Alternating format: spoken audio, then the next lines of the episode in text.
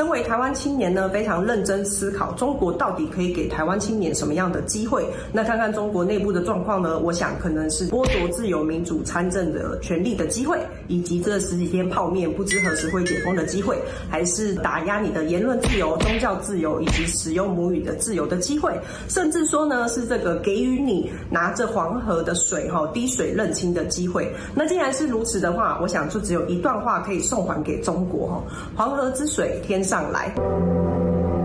奔流向海不复还。尘归尘，土归土，中国归中国，台湾归台湾。